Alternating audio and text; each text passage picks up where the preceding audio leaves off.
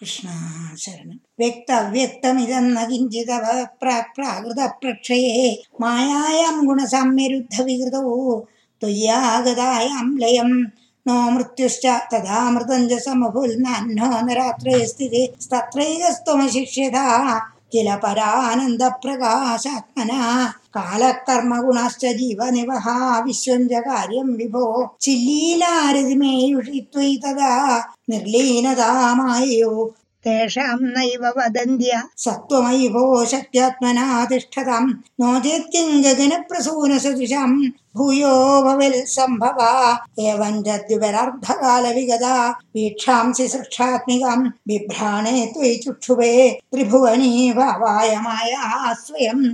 मायादः खलु कालशक्तिरखिला दृष्टम्। स्वभावोऽपि च प्रादुर्भूय गुणान् विगास्य विदधुस्तस्या सहायक्रियम् माया सन्निहितप्रविष्टवपुषा साक्षीति गीतो भवन् भेदेस्तं प्रतिबिम्बतो विशिवन् जीवोऽपि नैवापरा कालादिप्रतिबोधिता तपवता सञ्चोदिता च स्वयं माया सा खलु बुद्धितत्त्वमसृजद्योऽसौ महानुच्यते तत्रासौ त्रिगुणात्मको विजमहान् सत्त्वप्रधानः स्वयं जीवेऽस्मिन् खलु निर्विकल्पमहमित्युद्बोध निष्पादका चक्रेऽस्मिन् स विकल्पबोधकमहं तत्त्वं महान् खल्वसौ सम्पुष्टं त्रिगुणैस्तमोदि बहुलम् विष्णो भवत्प्रेरणाल् सोऽहं च त्रिगुणक्रमाल् त्रिविधतामासाद्य वैगारिको भूयस्तैजस तामसा विधि भवन्नाद्येन सत्त्वात्मना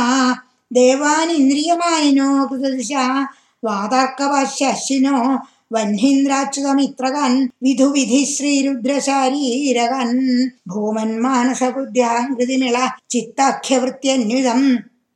तच्चान्तःकरणं विभो तव बलाल् सत्त्वं जातस्तैजसतो दशेन्द्रियगणस्तत्तामसांशाल् पुनस्तन्मात्रं नभसो मरुत्पुरपदे शब्दो जनित्युद्बलाल् शब्दाद्यो मततः सर्गिथ विभो स्पर्शं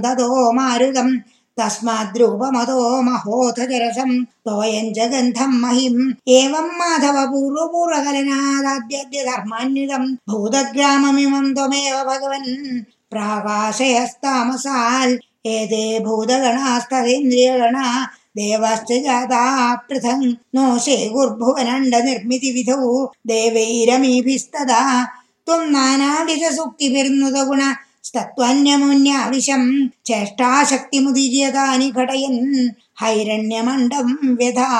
അണ്ഡം തത്ഖലു പൂർവസൃഷ്ടസലിലേ തിഷ്ഠൽ സഹസ്രം സമാൻ നിർബന്ധനകൃത ചതുർദശ ജഗദ്രൂപം വിരാടഹ്വയം സാഹസ്രീകരപാദമൂർദ്ധ നിവയർ നിശേഷ ജീവാത്മകോ നിർഭാദോസി മരുത്പുരാധിപസമം ത്രായസ്വ സർവാമയാൽ.